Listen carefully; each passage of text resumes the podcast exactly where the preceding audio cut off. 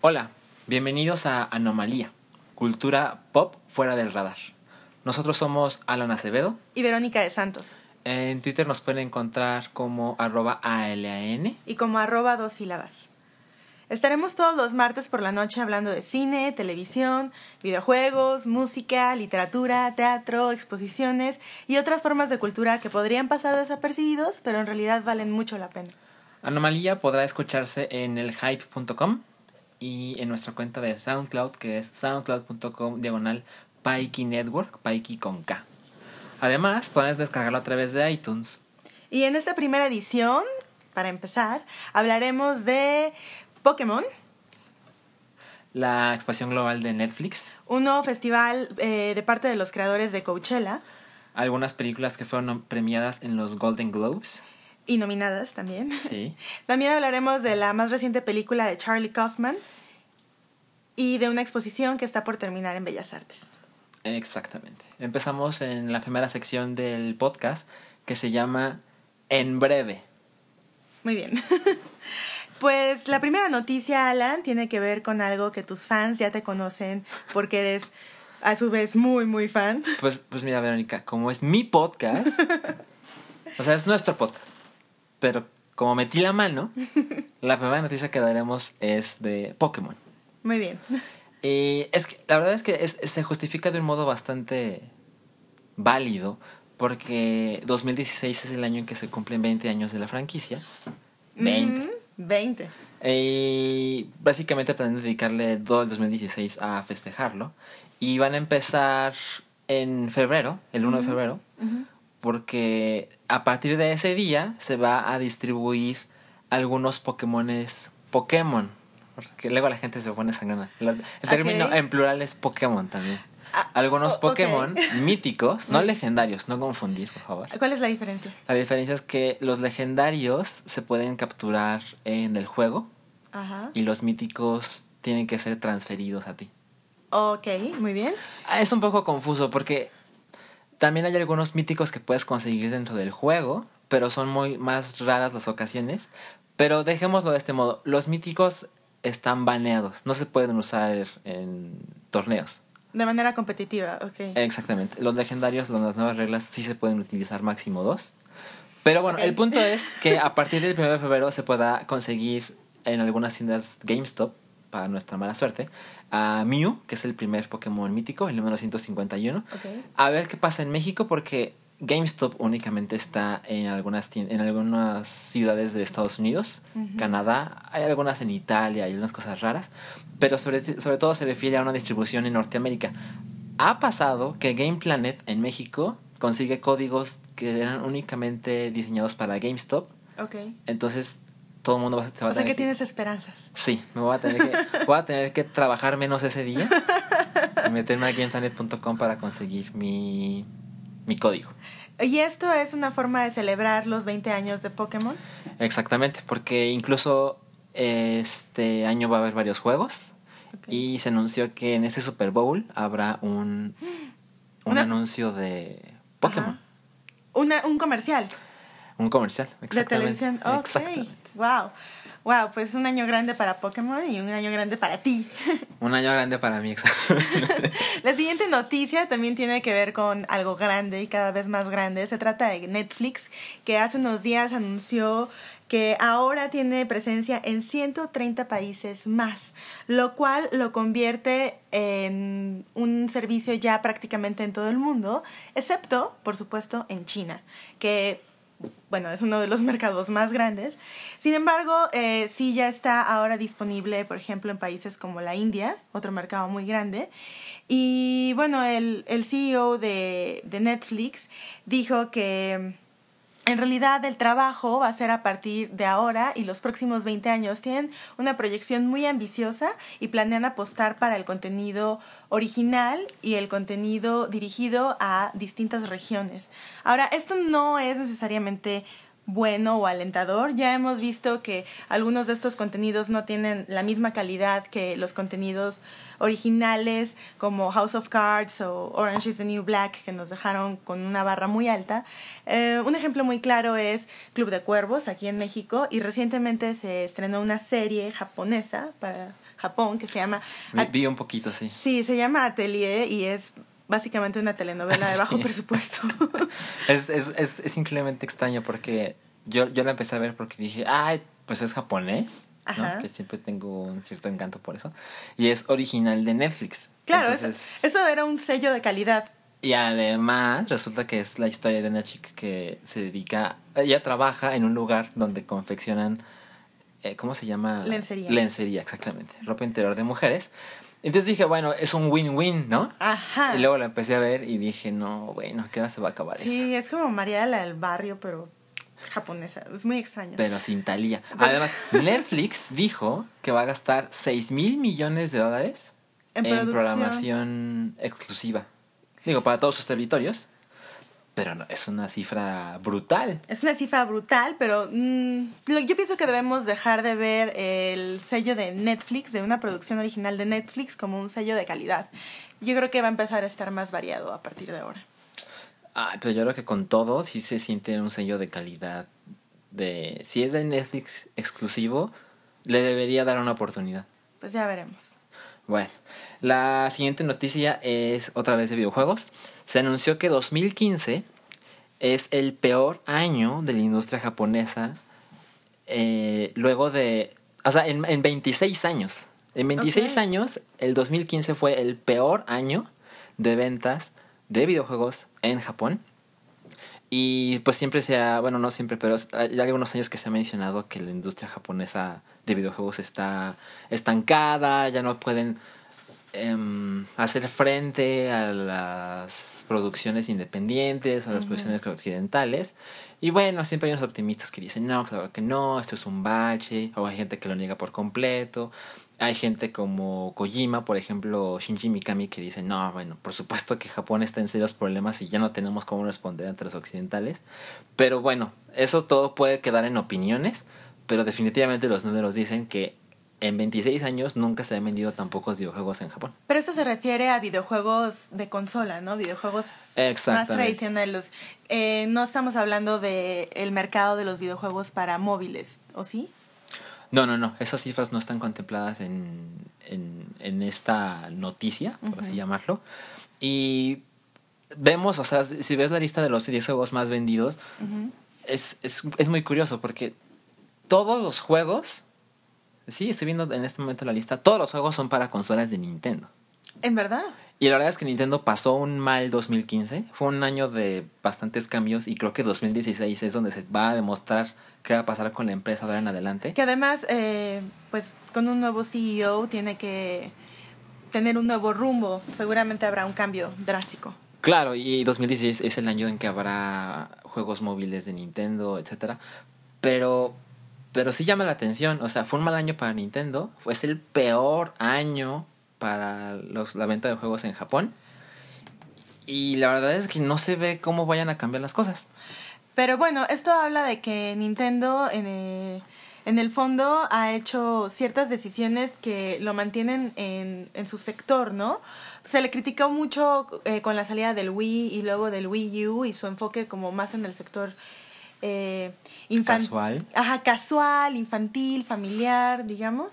Este, y de no meterse con eh, los gamers hardcore, ¿no? Eso se los fue dejando a Sony y a Xbox. Pero a final de cuentas, los números y esta lista, eh, pues dicen que, que han sido unas decisiones al parecer atinadas, ¿no? ¿Quién sabe? ya estoy opinando de más. Perdón, perdón, no es mi campo. Yo, yo estoy muy entusiasmado porque este año debe haber nuevo Zelda, como se ha dicho los últimos tres años. Y supuestamente habrá nueva consola casera de Nintendo. Pero la verdad es que estas cifras demuestran que las cosas no están bien. O sea, no solo para Nintendo, para nadie en Japón. En Japón, exactamente. Bueno, pues veamos cómo sigue evolucionando esta industria. Y la siguiente noticia en, en nuestra sección en breve que ya no es tan breve, es que Golden Voice, la compañía detrás de Coachella, anunció un nuevo festival de música. Un festival de nombre Panorama que ocurrirá en Nueva York entre el 22 y el 24 de julio. Todavía no hay cartel, pero lo que sí sabemos es la locación. Será en el mismo lugar donde se lleva a cabo el Governor's Ball. Eh, esta eh, es un parque que se llama Randall's Island y bueno, Governor's Ball ocurre en junio del 3 al 5, un mes y medio antes más o menos. Pues bueno, se amplía la, la oferta para la muchachada hipster. Pues mira, después de ver el cartel de Coachella 2016, yo ya no sé para quién es ese festival, ¿eh? ¿No? A lo mejor este es el nuevo Coachella. A lo mejor, a mí me suena más un intento de llamar la atención del mercado de otro territorio. de la otra costa. Exacto. Es decir, Coachella siempre ha tenido una atmósfera de somos el festival más cool del planeta. Ajá. Lo cual no los culpo, o sea, se lo han ganado. Pero yo nunca he ido. Tengo que aceptar eso. Pero, pero sí, sí quise ir algunos años. De hecho, compré una vez un boleto y luego lo vendí. ok. Ajá, cosas que yo hago. Y, y creo que aún tiene esa percepción de, no, sí está chingón, pero se ha ido disminuyendo. Sí, además los headliners de este año, mm, pues no. No, no, no los headliners de este año yo creo que son para gente de 40. Sí, a, a lo mejor es que, no sé, no sé, habrá que ver. El cartel de, de Panorama se dará a conocer pronto. No dijeron una fecha, pero hablaremos más cuando eso ocurra. A ver de qué se trata. Pues a ver qué pasa. Y en la última noticia tenemos que se, rumora que el PlayStation VR, que en algún momento fue llamado el Project Morpheus, que ojalá se hubiera llamado Project Morpheus. pues es un nombre más interesante. Sí, nomás. Mucho más eh, cool. Eh, tiene un, tendrá un precio de 800 dólares. A ver, para darnos una idea, eh, ¿cuánto cuesta la consola, el PlayStation 4? Eh, 400 dólares. Ok. Y por supuesto, ajá, como bien lo mencionas, tienes que tener tu PlayStation 4. Ajá.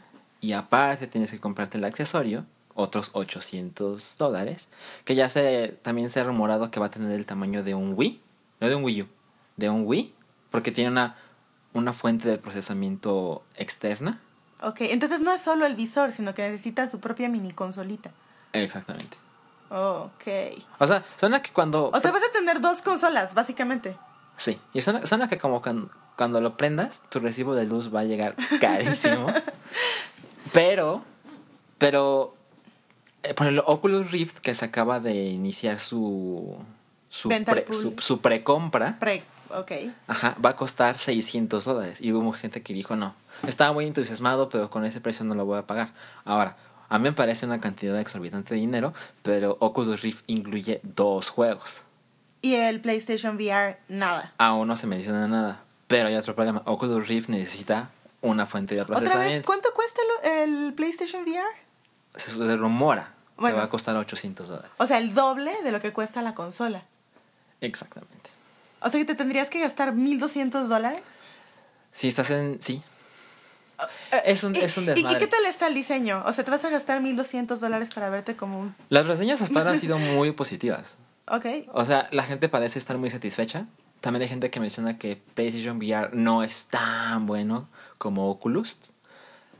Aún no se sabe. Yo, yo creo que aun cuando la gente ya está un poco haciéndose la idea de... No, sí, ya, ya tengo ganas de tener realidad virtual en mi casa no, no se van a meter en ese gasto. Tuvimos el Virtual Boy en el 96 y la gente dijo, ay, sí lo quiero. Y luego dijeron, no, no lo quiero nunca más. Ya pasaron 20 años. Y eso tuvo que ver también con el precio, ¿no? En aquel entonces. En aquel entonces no era tan caro, pero era muy decepcionante. Mm. Ahora creo que las cosas son, ah, ya lo probé, sí tengo ganas de tenerlo en mi casa, pero cuando ves el precio, como va a haber mucha gente que va a decir, no, no, no, gracias. ¿Harías una comparación con el Kinect?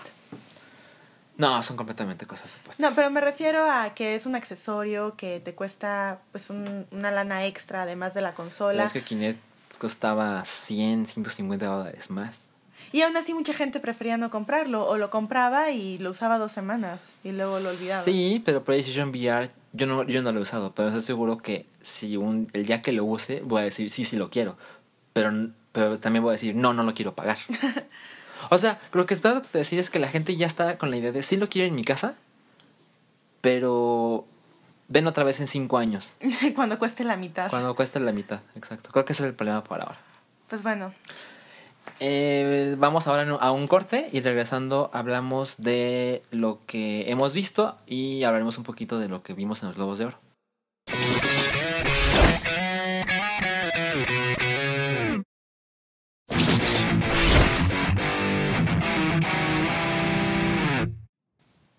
Pues ya estamos de vuelta en esta, la primera edición de Anomalía, y entramos con nuestro tema principal. Como ustedes saben, el domingo fue la premiación de los Globos de Oro, y eh, no queremos cansarlos con un recuento más sobre los ganadores y los nominados, pero sí queremos hablarles en especial de dos películas y una serie que pensamos que no deberían perderse. Queremos empezar con la película de Steve Jobs. La segunda película biográfica de Steve Jobs. Esta fue dirigida por Danny Boyle. Sí. Y en, en, el elenco está Michael Fassbender como Steve Jobs. A mí me gusta decirle Mijael. Mijael, claro. Pero la verdad es que no tengo idea, nunca. Pues mira, tiene las dos siempre, nacionalidades. Siempre le digo Mike cuando viene a comer pizza. Pues tiene las dos nacionalidades, británica y alemana. Yo tengo la es teoría. Que, por ejemplo, a Schumacher le dicen Mijael Schumacher. Sí, pero él es solo alemán y en alemán se pronuncia Mijael, pero Fassbender, su mamá, es británica. Entonces yo tengo la teoría de que su mamá, cuando nació, pensó, voy a ponerle un nombre que vaya bien con todos. Que, ajá, que se pronuncie bien tanto en inglés como en alemán. Entonces se le puede decir Mijael o Michael. Oh, ok, de acuerdo. Sí. Bueno, en fin, Fassbender, como Ajá, Steve Jobs. Mike. Mikey. Kate Winslet, que ganó, por cierto, como mejor actriz de reparto. Sí. Ella hace el papel de su asistente personal, algo así. De la que lo aguanta. Básicamente. Y Seth Rogen. eh, Ah, sí. En un papel donde. Que sale de gordo, de drogadicto. Pero en este no hay chistes escatológicos. Surprise, surprise. Sí, es cierto. Yo, yo lo vi y no, no sentía ganas de, de que desapareciera de pantalla. Bueno, en realidad en esta película Alan y yo tenemos opiniones discrepantes. Yo no recomendaría esta película y no estoy de acuerdo con que Aaron Sorkin haya ganado el Globo de Oro a Mejor Guión. Perdón, perdón, pero es como cualquier otra película de Aaron Sorkin. Yo digo que ya tiene... Lo un- cual es muy chingón. Pues sí, pero ni siquiera eso alcanza para ser realmente Es interesante. como, es como decir personaje. que las películas de Woody Allen es otra película de Woody Allen. ¿no? Bueno, eso, eso se ha dicho mucho. Además, Woody Allen tiene muchos altibajos. ¿Por qué no podemos reconocer No, que Aaron sí, Sorkin pero, también? pero, pero una película de Woody Allen, por lo general, va a ser bastante buena idea verla en el cine, encima de lo que se haya estrenado ese mismo No semana. digo que sea una mala película, solo digo que no era como para darle el globo de oro. A ver, regresando un poquito, esa historia, esta película, mejor dicho, estuvo años y años en preproducción porque algo pasaba, porque le iba a dirigir a alguien y luego otro. Esa le iba a dirigir David Fincher y Steve Jobs le iba a inter- interpretar Christian Bale. Luego no pasó porque aquello, porque esto, luego vino el hack a Sony. Ujú. La, peli- la historia se reveló un poco o mucho, la verdad, no, no quise meterme lo volvieron para a. Digo, ¿qué clase de spoiler puedes tener? De la vida de alguien que ya... Ajá, que Ya vivió. todo mundo te contó todo. Eh, y bueno, al final sí la hicieron. La hicieron con Danny Boyle, que es un gran director, me parece. Sí, sí, sí. Y bueno, Fassbender es un, también un gran actor. Me sorprende que eh, en esta película, a pesar de que Fassbender lo hace bastante bien, no lo hace tan bien como yo creía. Y Kate Winslet lo hace muy chingón. Kate Winslet es lo, lo mejor de la película y fue una gran sorpresa. Yo ni siquiera sabía que estaba en el elenco. Fui con muy bajas expectativas para, para ver esta película y aún así salí... No aprendí nada nuevo, no me sentí realmente eh, como un poquito más cerca de Steve Jobs o como que conociera algo que no supiera. Bueno, eso es cierto.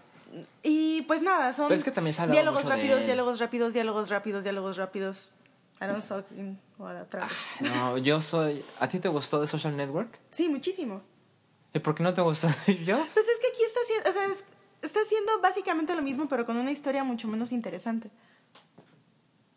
Bueno, bueno, es cierto, no lo he visto de ese modo, pero se ha dicho tanto de Steve Jobs antes de su muerte, durante su muerte y después, Yo que solo no hay mucho más que podemos aprender. Yo solo espero que ya esta sea la última película biográfica de Steve Jobs y el mundo supere eso.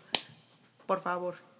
Ah, pues mira, le fue tan mal en taquilla que yo creo que sí va a ser la última durante un largo rato. Digamos que las películas no son el negocio de Apple. no, no el negocio. Pero, pero yo sí la recomendaría y bastante. A mí me parece que los, el guion es muy cabrón. A mí me parece que la gente, de repente Kate Winslet dice una cosa súper cabrona y como que mi cerebro lo seguía procesando y de repente Steve Jobs le contesta una cosa más cabrona y Kate Winslet no se deja y le contesta tres cosas más cabronas. Pero al final el personaje de Kate Winslet hace cosas muy importantes en la película sin tener una verdadera motivación lógica que, bueno, no queremos decir spoilers, pero véanla ustedes, lleguen a su propia conclusión y escríbanos en Twitter con sus opiniones. Bueno, arroba dos sílabas. Y arroba A-L-A-N. Porque a, a, Vero no le gusta. Yo no entiendo cómo a alguien no le puede gustar. Definitivamente la película no fue tan buena como yo creía. Pero, pero es muy recomendable desde mi punto de vista. Bueno, muy bien. La siguiente película que sí les queremos recomendar los dos, porque los dos la adoramos, es la nueva película de Charlie Kaufman como director y guionista también. Aunque a Charlie Kaufman ya lo conocían seguramente ustedes como el guionista genial detrás de Eternal Sunshine of the Spotless Man, quiere ser John Malkovich o Adaptation, eh, que aquí se llamó El ladrón de orquídeas. Cierto. Eh, bueno, ha estado trabajando ahora como director. Su primera película como tal fue Cinécdoque en Nueva York. A mí me pareció eh, difícil y algo decepcionante, pero con Anomalisa, con Anomalisa su genio brilla en todo su esplendor. ¿Tú crees que Anomalía se llama Anomalía por Anomalisa? Un poquito, un poquito. Sí, sí, yo estoy de acuerdo. La verdad es que es, es una película mm, animada. Sí, yo pienso que debería ganar el Oscar a Mejor Película Animada, pero la Academia está demasiado enamorada de Disney. Pues mira, la verdad es que este año fue nominada para Mejor Película Animada en los Globos de Oro, junto con Inside Out. Y ganó Inside Out. Que Inside Out es muy chingona. Sí, sí, sí. Pero, pero Normaliza es... no, no, no, sé si es perfecta, porque solo la he visto una vez. Y después de verla, creo que es perfecta. pero no me atrevería a decirlo. Pero sí es una película muy cabrona y es una película, eh, lo que he leído es que la gente la ve como una película animada, la película animada más humana de la historia. Sí. Lo cual eh, está muy cerca de eso. Eh, mira, em, yo tuve varias teorías respecto a por qué es animada. En principio pensé que después de Sinecdoque en Nueva York, que era muy ambiciosa, pensé que la realidad le queda corta a Charlie Kaufman. Es como Mm, sí, que Nueva York trata de, de un director de teatro que está construyendo, está montando una obra de teatro que es una obra de teatro de la realidad o una obra de teatro que contiene la realidad, entonces es infinita. Se, se vuelve cada vez más grande y, y es expansiva. Suena, suena muy de Charlie Kaufman. Suena muy Charlie Kaufman y suena a que la las posibilidades técnicas de la realidad, ¿no? De, de trabajar con actores y con materiales en un estudio real, no, no, le no le alcanzan, ¿no? O sea, le quedan chicos. Y yo creo que la animación podría ser... Eh, la gran solución y el gran medio para la expresión artística de Charlie Kaufman. Ok. Pero eso, bueno, pero eso no quiere decir que a Anomalisa eh, se quede corta en, en, el manejo de recursos cinematográficos. Hay algo que hay algo que solemos olvidar que es el, el sonido, ¿no? El cine como, como una pieza de arte audiovisual. Y Charlie Kaufman en esta película en específico hace un uso extraordinario del sonido para destacar eh, a Anomalisa. Anomalisa es el nombre de una chica que aparece en esta película. El, el, protagonista se llama Michael Stone, que es un tipo que básicamente no, no tiene, no encuentra razones para ser muy feliz hasta que se encuentra con Anomalisa. Y sabemos que él ve el mundo de un modo gris y apático, porque absolutamente todos los personajes fuera de él, todas las personas, su esposa, su hijo de seis años, algo así, todo el mundo tiene exactamente la misma voz, una voz anodina, una voz aburrida, medio grave, medio gutural. Y un día escucha en un pasillo una voz distinta y es la voz de Lisa. Es una voz diferente a todas las demás, es una anomalía y es anomalisa. Y, y cuando te das cuenta tú como espectador que todo el mundo suena igual, menos Michael Stone, y de repente escuchas en ese pasillo la voz de una mujer, que es una voz bastante dulce, tú, tú no puedes evitar sentir mucho gusto porque algo está a punto de suceder. Y un poco una perturbación, porque no sé tú, pero yo tardé varios minutos, un buen rato, en notar esta, esta homogeneidad sonora que es hasta cierto punto molesta y confusa, ¿no? Sí, es confuso. Yo de repente, yo, es que cuando inicia justo la película, escuchas algunos comentarios, voz en off, o sea, no sabes quién está diciendo, y luego escuchas a otra persona, o sea, ya de, ya de repente ves un rostro y unos labios que se empiezan a mover, pero es la misma voz de hace rato. Entonces yo, yo creí que bostecé un momento, yo no sé qué estaba pasando, que me perdí. Y luego, ya después de unos minutos me di cuenta de que todo el mundo hablaba igual, menos Michael Stone, hasta ya entrada la película que conocemos a esta otra chica. Es verdaderamente perturbador y, y la aparición de, de esta voz distinta te, te hace sentir una pequeña esperanza en la humanidad. No, y además, em, sí, sí es una película animada, por supuesto, pero No es una película para niños. no, definitivamente no es una película Es una para película niños. muy adulta. Ajá, la gente coge, ¿no? Y cogen, En gime, la gente gime. Y, ajá, cogen en cámara, sin ningún problema. Y, y sí se siente una película bastante madura. Bueno, yo, yo me sentí como más listo después de verla. Má- más inteligente. ok. Em, pero al mismo tiempo no trata de imitar la realidad. Eh, todos los personajes tienen em, ciertas coyunturas, ciertas marcas en sus cuerpos que nos hacen ver que ese no es precisamente nuestro mundo. Es algo muy parecido, pero, pero son otro tipo de personas, sí. Em, si ustedes ven fotografías de, de la película, parece que todos traen como unos lentes de- de Ay, es cierto, es cierto. Sí, sí, sí. Como si, tú, como si trajeran unos lentes de alambre muy delgado, pero en realidad no. En realidad es como si su cráneo fueran dos piezas ensambladas. Sí, Exacto. Es, es muy extraño, pero te acostumbras pronto y entras en la ficción de este mundo. Sí, es, es muy cierto. Yo, yo honestamente no sé eh, qué tan fácil o difícil sea verla en este momento. No está en cartelera todavía. Nosotros, bueno, yo la vi cuando estaba la muestra de la Cineteca, pero eh, echen un ojo. Yo, echen yo un la ojo. vi cuando estaba lo mejor del Festival de Cine de Morelia en la Ciudad de México. Ok. Y eso se estrenó en Estados Unidos el 30 de diciembre de 2015. ¿Quién Entonces, cuándo llega acá? la verdad, siendo una película de Charlie Kaufman, yo creo que ustedes vayan buscando el modo de conseguirla. Si usted sabe a qué me refiero, no me haga decirlo. Wink, wink. Ajá, pero la verdad no tengo idea de cuándo se vaya a estrenar de una manera comercial. De todas maneras, yo sí recomendaría mucho verla en el cine, entonces estén al pendiente de su cartelera. Sí, es muy bueno. Y por último, em, una serie de televisión que no ganó en los Globos de Oro. No ganó nada. Para sorpresa de, al menos mía, yo creo que de muchos. Y es la temporada, la magnífica temporada 2 de Fargo. Eh, ¿Tú ya viste Fargo la película? No, no he visto, solo he visto la- las dos temporadas de la serie. Eh, yo siempre pienso esto. Fargo, la película, es muy cerca de ser perfecta. Yo- según yo, solo hay una película perfecta que yo he visto en mi vida que es Tiburón. Pero Fargo está muy, muy cerca. Y pues me llegó, o sea, yo la vi cuando estaba en la universidad, entonces era, pues ya sabes, uno cuando está en la universidad es, trata de buscar cosas y expandir sus horizontes. Y fue cuando llegué a, a las películas de los Cohen. Estaba buscando una película de Scarlett Johansson, me acuerdo. Mira, mira, mira. Y, y me encontré con una película de los Cohen, The Man Who Wasn't There, y una cosa me llevó a la otra y terminé viendo Fargo y adoro Fargo. Cuando se anunció que iban a ser la primera temporada de una serie de televisión, digo, con los, con los Cohen involucrados como productores, dije, ay, creo que no es buena idea. Digo, la televisión pasa por un buen momento, etcétera, pero creo que no estamos en ese nivel.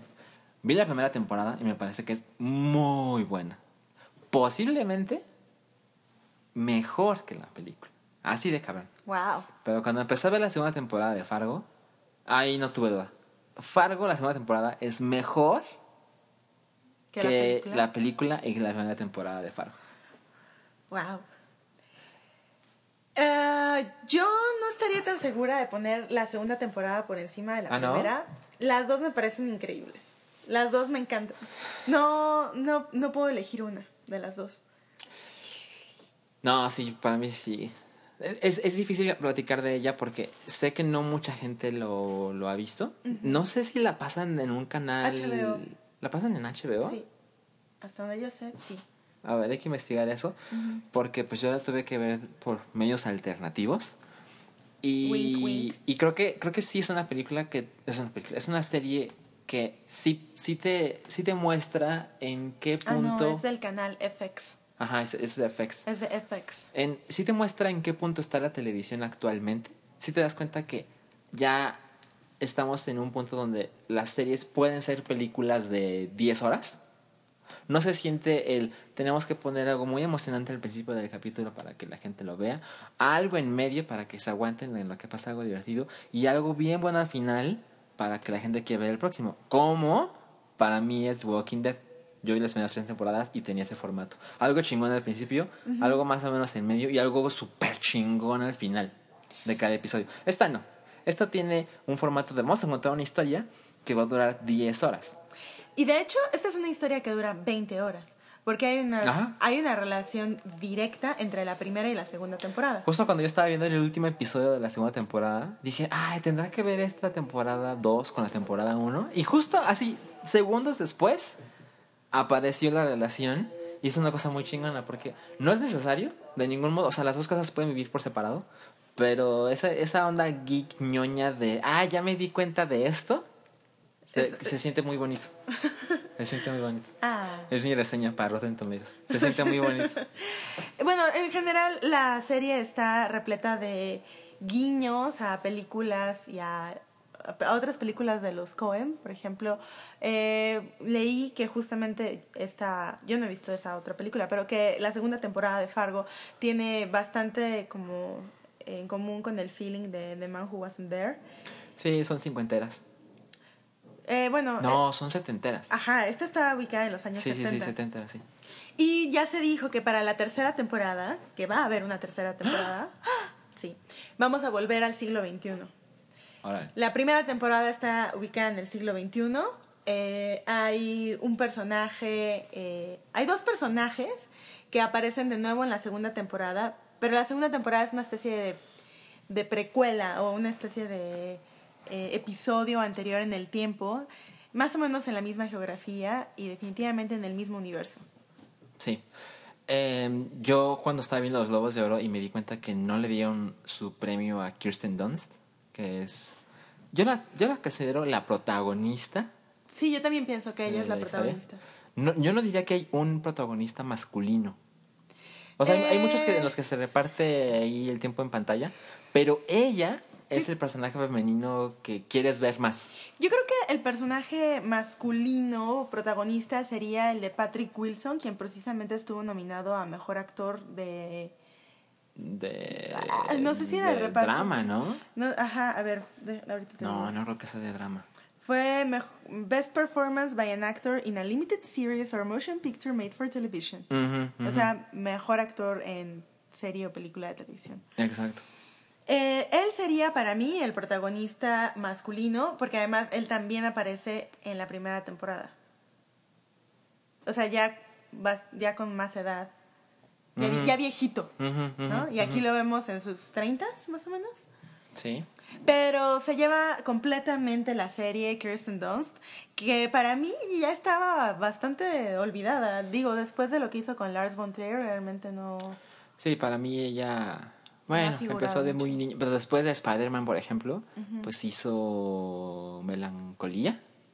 Con Lars von Trier. Y la verdad, y eso fue como que 2012, 2013. Ay, tampoco fue hace tanto, ¿no? No, 2011. Hace cuatro, cuatro años, ponle. Ajá, exacto. Y la verdad no recuerdo que haya hecho entre Melancolía y Fargo. Pero esto, esto sí. Es un gran comeback. Y de, de hecho, es de las pocas veces que yo he visto que esta mujer sí sabe actuar.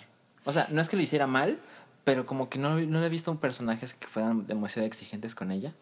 Pero a- aquí sale de mujer que sabes que es difícil estar con ella, pero, pero tienes ganas de saber más. Y además es una mujer que ve la, la realidad de un modo muy diferente que el resto de nosotros. Está en otra dimensión todo el tiempo. Sí. Yo, yo creo que sí deberían verla. Yo, yo no soy una persona que ve muchas series de televisión. Yo, a pesar de que, por ejemplo, vi Narcos, apenas la vi en esas ocasiones, y vi nueve episodios en un día, y al día siguiente me desperté para ver el final. es una serie de seis episodios.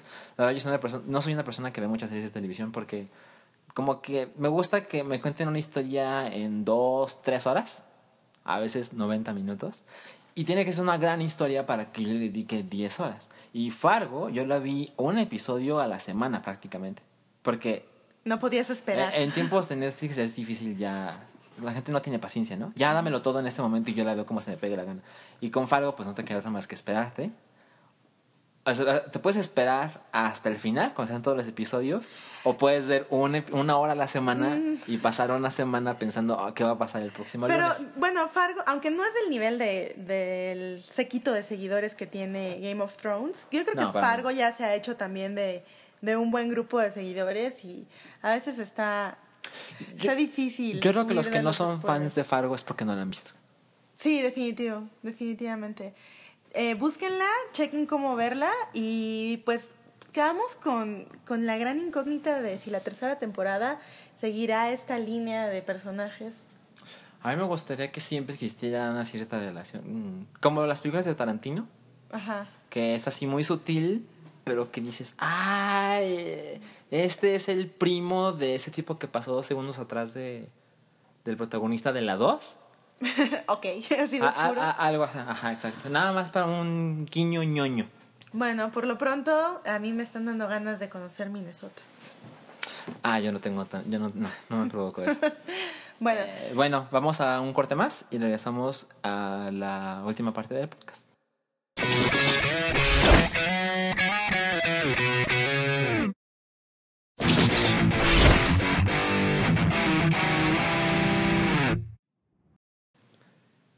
Estamos de vuelta en esta primera emisión de Anomalía. Y en esta ocasión hablaremos acerca de algunas recomendaciones de lo que está en cartelera. o estará en cartelera en otras ciudades seguramente en algunas semanas. Exacto. Vamos a empezar con una película argentina llamada El Clan. Tiene 91% en Rotten Tomatoes. Está dirigida por Pablo Trapero. Y se podría decir que la sinopsis, de un modo muy breve, es una familia que aparentemente es una familia normal, argentina, que tiene el abuelo, los papás, los hijos adolescentes que se la pasan escuchando música en sus audífonos y que también se dedican a secuestrar y matar gente en los 80. Está basado en una historia real. Exacto. Eh, si ustedes ven el tráiler, se puede ver que va un señor pasando por las habitaciones de la casa para avisarle a la gente que ya, ya casi está la cena, para que dejen de hacer sus cosas y se laven sus manitas. y de repente entra a una habitación donde está un, un, un hombre, está con la... Está maniatado y con un Ajá. saco negro en la cabeza. Ajá. Y se ve que le está pasando muy mal, porque no solo tiene secuestrado, sino que cuando se escucha que él abre la puerta, cuando la víctima se da cuenta que la puerta se está abriendo, se pone como histérico. Como que otra vez vienen a hacerle sí, daño. se estremece de un modo Ajá. horrendo. Y, y, y esta persona que va entrando a los cuartos básicamente dice, tranquilo, nada más traigo la cena, así como no te voy a hacer nada. Y luego te empiezas a dar cuenta cómo se empiezan a complicar las cosas porque alguien se quiere salir del negocio, Del negocio familiar. del negocio familiar. Y por supuesto que hay gente que de ningún modo lo acepta. Sí. Y empiezan ahí las venganzas familiares. Está la clara amenaza de, ¿tú crees que te puedes salir de esto así como así? Esta película recibió una ovación de casi ocho minutos de pie en el Festival de Cannes. Y ya está en muy pocas eh, salas, en muy pocas funciones, así que pues aguden, agudicen el radar para encontrarla o busquen cómo, cómo verla. Parece que vale mucho la pena, yo todavía no la veo. Sabes, yo, yo la verdad es que no he visto mucho cine argentino, pero vi Wild Tales. Bueno, Relatos Salvajes. Ay, por Dios. sí, relatos salvajes, Sí, que son en español. Es que, es que la verdad yo llegué, yo bajé el torrent bajando, buscando Wild Tales y, y me gustó muchísimo, y tuve visitas en esas vacaciones y se las puse. Y, pues yo, yo soy una persona muy respetuosa cuando le pongo películas a mis amigos, yo no les cuento nada. Y yo nada más estaba viendo sus caras, porque tú, tú la viste. Sí, sí, yo la vi. Entonces es una historia de varias pequeñas historias. Entonces cada 10, 15 minutos hay un refresh. Y las reacciones de la gente es de no puede ser que esté pasando esto, y no puede ser que esté pasando cada esto. vez, con cada la, historia. Ajá, y la siguiente historia se pone peor. Y creo que los argentinos tienen un modo muy chingón de hacer las cosas. La verdad, yo no soy fan del cine mexicano. Esto lo podemos discutir en otra ocasión. Pero hay, hay cine latinoamericano muy bueno. Sí, eh, bueno, me hiciste recordar una película, hay una directora muy, muy buena que se llama Lucia Puenzo, argentina, y tiene una película que se llama La Mujer Rubia. Eh, sí, no sé, es, es otra tradición completamente distinta. Yo de Pablo Trapero, la verdad que no he visto nada, pero escu eh, escuché mucho en su momento de Elefante Blanco, una película del 2012, me parece, donde eh, estelariza eh, Ricardo Darín que es eh, probablemente el actor argentino más conocido, seguro lo vieron en El secreto de sus ojos, también sale en Relato Salvaje. Y mm, pues nada, tengo muchas ganas de ver el clan. Sí, yo también la quiero ver. Y otra recomendación que tenemos se llama Mia Madre.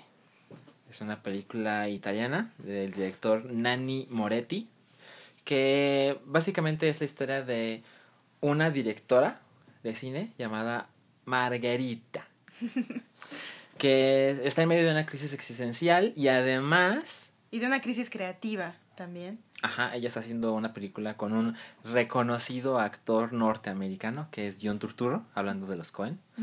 y, y además esta, esta mujer, esta directora, se enfrenta con la, con la, con la pérdida de su madre. Pérdida inminente, su madre está enferma, muy enferma en el hospital. Yo la, no la he visto, he visto solo el tráiler y me recuerda mucho y tengo muchas ganas de verla porque me hace pensar en ocho y medio de Fellini. En ocho y medio de Fellini, Marcello Mastroianni, eh, quien hace una especie de alter ego de Fellini, eh, está pasando por una crisis creativa y todo mundo que, que se topa, le pregunta que cuándo va a estar la película, que cómo van a ser los avances, que, que qué más hacen, ¿no? Está su equipo sin, sin ninguna idea de a dónde dirigirse. Y en esta peli, en lo que he visto del, del, del trailer, en esta película, Margarita eh, es esa... Margarita. Margarita. está en una posición similar. Entonces, no sé, tengo, tengo muchas ganas de verla nada más por, por la nostalgia por lo que me hace pensar en ocho y medio. Además estaba leyendo que el director Moretti está basó, porque él escribió la película, él, él basó esta historia en una experiencia propia que él tuvo con su madre. La verdad, ahorita yo no estoy para, para, para ciertos dramas familiares, pero creo que esta película tampoco es tan clavada como para el punto de, ay no, no tengo ganas de salir llorando del cine. Tampoco creo que llegue a esos extremos. No sé, tendremos, ya te contaré, yo sí la voy a ver. Bueno, ¿y qué más hay? Eh, otra cosa que, que vale la pena ponerle algo de atención es la decimotercera edición del Festival Internacional de Cine Judío en México. Es un número especial para, para la cábala y bueno, en general para la cultura judía porque es el año en el que los niños judíos hacen su bar mitzvah. Y esto significa una entrada como en la edad adulta. Eh, así que el festival está llegando, digamos, a, a su madurez. Eh, hay dos películas en especial que me llaman la atención de, de la programación. Una es Mi socia, mi enemiga, eh, sencillamente por el tema. Digamos que no es un tema fácil hablar de la ocupación israelí en Palestina. Eh, y sin embargo, este festival eh, trae esta película, Mi socia, mi enemiga, eh, que trata de una sociedad de negocios entre una mujer palestina y una mujer judía para um, ayudar a comerciantes palestinos a transportar sus mercancías fuera de Palestina. Como ustedes saben, Palestina es un territorio completamente rodeado por... Por muy agresivas fronteras eh, eh, del Estado israelí. Y esto es también prácticamente un embargo económico, lo cual tiene a la, a la comunidad palestina en condiciones muy difíciles eh, para vivir y bueno, es, es muy alentador ver en, en, el marco del Festival Internacional de Cine Judío en México una película que propone una alianza, que propone un, un trabajo en equipo. No la he visto, no he escuchado mucho de ella, pero sencillamente por ese tema me, me llama mucho la atención. Y la otra es una película del 2014 que ya estuvo... Eh, no me acuerdo en qué festival, pero ya estuvo de algún modo en cartelera en México y es el... Se trata de El juicio de Viviana Absalem, una película... Ah, claro. Una película que retrata, eh, también me parece basada en hechos reales, el, el tedioso, largo, tortuoso camino que pasa una mujer para lograr el divorcio. Esto debido a que las leyes en Israel hacen que el divorcio solo sea posible si el varón da su consentimiento. La mujer no tiene eh, derecho a decidir, tiene derecho a solicitarlo, pero mientras el hombre no acceda, No eh, nada. no, no puede disolverse el matrimonio. Ok.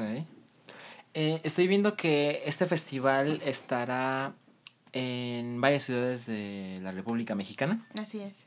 Estará, por ejemplo, en bueno, la Ciudad de México, Cancún, Guadalajara, Monterrey y Tijuana. Y Querétaro. Y Querétaro. Estará, inicia en la Ciudad de México el día de mañana, es 13 de enero. Y la verdad es que no sé hasta cuándo va a estar Eh, en, en cartelera. Esto, esto va a ser... Es a lo largo de un mes, me parece que termina el 13 de febrero. 13 de febrero. Pero busquen en su sitio web, eh, que es www.ficj.org. Ahí pueden ver el calendario de actividades. y F-I-C-J. F-I-C-J-M, ¿no? ¿M no? F-I-C-J, sí. Ok. Ok. F-I-C-J.org. Ahí pueden buscar la cartelera, eh, si en su ciudad se va a mostrar. Y eh, entre las sedes más interesantes de la Ciudad de México está una proyección en la Sinagoga Histórica, ubicada en el centro, en Justo Sierra.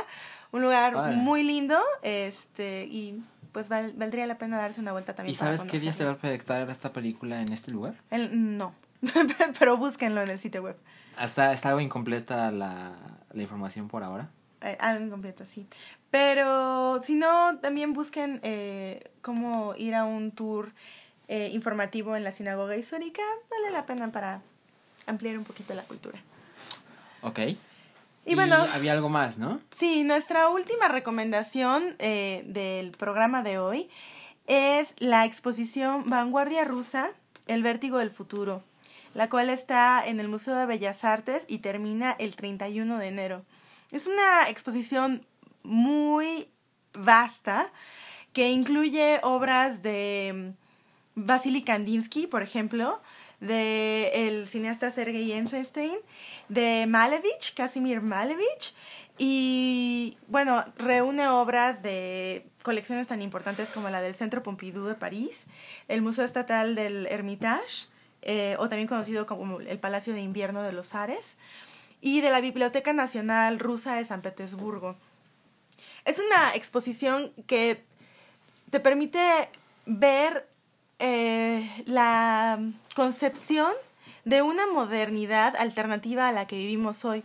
Eh, se enfoca en obras de principios del siglo XX hasta más o menos la segunda década, justo en el, en el momento de la revolución bolchevique, donde se derroca eh, a los zares y el sistema cuasi feudal que bueno, que existía en Rusia hasta ese entonces. Y es. Sí, es como una visión de un futuro que no llegó a concretarse debido a que, eh, bueno, el, eh, el régimen comunista, eh, pues, mm, digamos que termina siendo una especie de dictadura.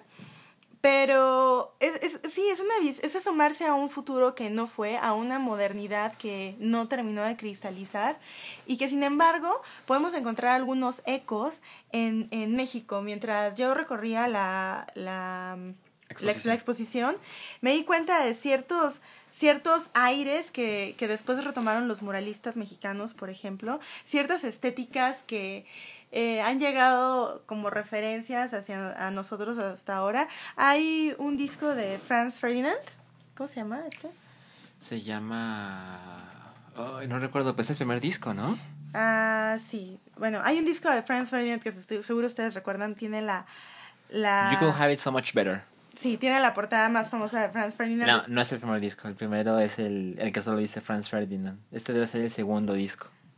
Entonces, el segundo disco de Franz Ferdinand, si ustedes ven la portada, este, tiene, es, es muy fácil de recordarla. Es la portada que yo mejor recuerdo de Franz Ferdinand. Y es una fotografía en blanco y negro de una mujer eh, como gritando y haciendo eh, un hueco con su mano junto a su boca como un altavoz. Y salen unas, unas franjas roja y como beige este de su boca y el póster original de donde tomaron esta imagen para hacer su propio collage lo pueden ver ahora en Bellas Artes. Exacto. Eh, y apúrense porque luego las filas en los últimos días se ponen terribles en los museos de esta ciudad. Así que vayan vayan haciendo calendario para ir a Bellas Artes. Sí, yo, yo cuando, yo, yo soy diseñador, para la gente que no lo sepa, y cuando tomé teoría del diseño 1 y 2 con, con el ahora internacional artista Jorge Méndez Blake, okay. él fue mi maestro. Me gustó tanto la primera clase que tomé la segunda con él. Y él fue el que nos mostró en clase la, pues el futurismo ruso. Y a mí siempre me gusta mucho el rojo y el negro.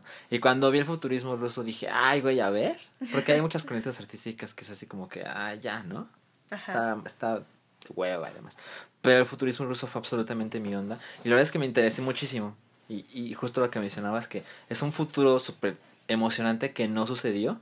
Y cuando ves en la exposición, ves uniformes deportivos y ves banderines, y ves planos arquitectónicos, y, son cosas que se ven, es, es, es algo irónico, se ven muy de hoy, pero tienen algo que sabes que nunca existieron. Sí, es una, como una realidad paralela, ¿no? Ajá, y, y, y o sea, evidentemente Rusia nos queda bastante lejos, pero cuando vi esas ilustraciones y hay, hay, hay telas, por ejemplo, y hay fotografías, y hay porcelanas, etc.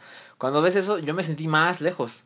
O sea, de verdad es, es una idea que, que, a pesar de que llegó de cierto modo a México, porque hubo muchos refugiados rusos durante eh, algunos algunas décadas que llegaron a México. Sí, no olvidemos que Trotsky, uno de los ideólogos más importantes de, ese entonces se refugió aquí. Exacto. Se relacionó con artistas de aquí, como Frida Kahlo y Diego Rivera, y murió asesinado aquí, en México. ¿Ah, sí? Sí, claro. Hay una... ¿Lo asesinaron los rusos en México? Pues sí. O sea, como la lo KGB. Lo estaban persiguiendo, sí, sí, sí. O sea, es como una película de Bond. Supongo que sí. Pero en los años 20. Ajá. Y, y, sí, sí, o sea, te digo, yo me sentía aún más lejos. O sea, sí te da la impresión de que estamos absolutamente en situaciones completamente distintas. Es otro continente, es otro clima, es otra manera absolutamente de ver las cosas. Pero no estamos tan lejos, ¿sabes? O sea, los ideales de anarquistas y, y, de la revolución bolchevique eh, llegaron a, a influenciar a los intelectuales mexicanos y, mm, o sea, esta idea de anticapitalismo como muy arraigada en ciertos ciertos grupos, ¿no? Este, viene muy de ahí. Em, hay un escritor eh, de nuestra generación, Daniel Espartaco Sánchez, que, que hace ah. una exploración a través de su, de su relación con su padre y su infancia sobre la influencia de la cultura como comunista, este, y bueno, valdría mucho la pena leerlo. Hay un cuento en especial que se llama Cosmonauta que pueden, pueden checar por ahí. Y por ejemplo, en la primera sala de la exposición yo, yo me enteré lo que significa la palabra vanguardia, que es la parte más adelantada de un ejército. Que a mí me parece, me parece, una, me parece una palabra muy bonita, pero me parece una palabra más bonita. Eh, bueno, sí, porque recordemos que todo, es, todo el arte que pueden ver en, en, en esta exposición, la vanguardia rusa, eh, era arte comprometido, era arte revolucionario. O sea, era arte para formar un Estado, una idea de Estado-nación. Era un arte utilitario, por eso vemos muchos ejemplos de diseño industrial. Vemos vajillas, vemos uniformes, como bien dices, eh, vemos propaganda, folletos, carteles. Em, eh, era esta idea, permeaba toda la, más bien, digamos, la idea central era que el arte tenía que ayudar a construir la revolución.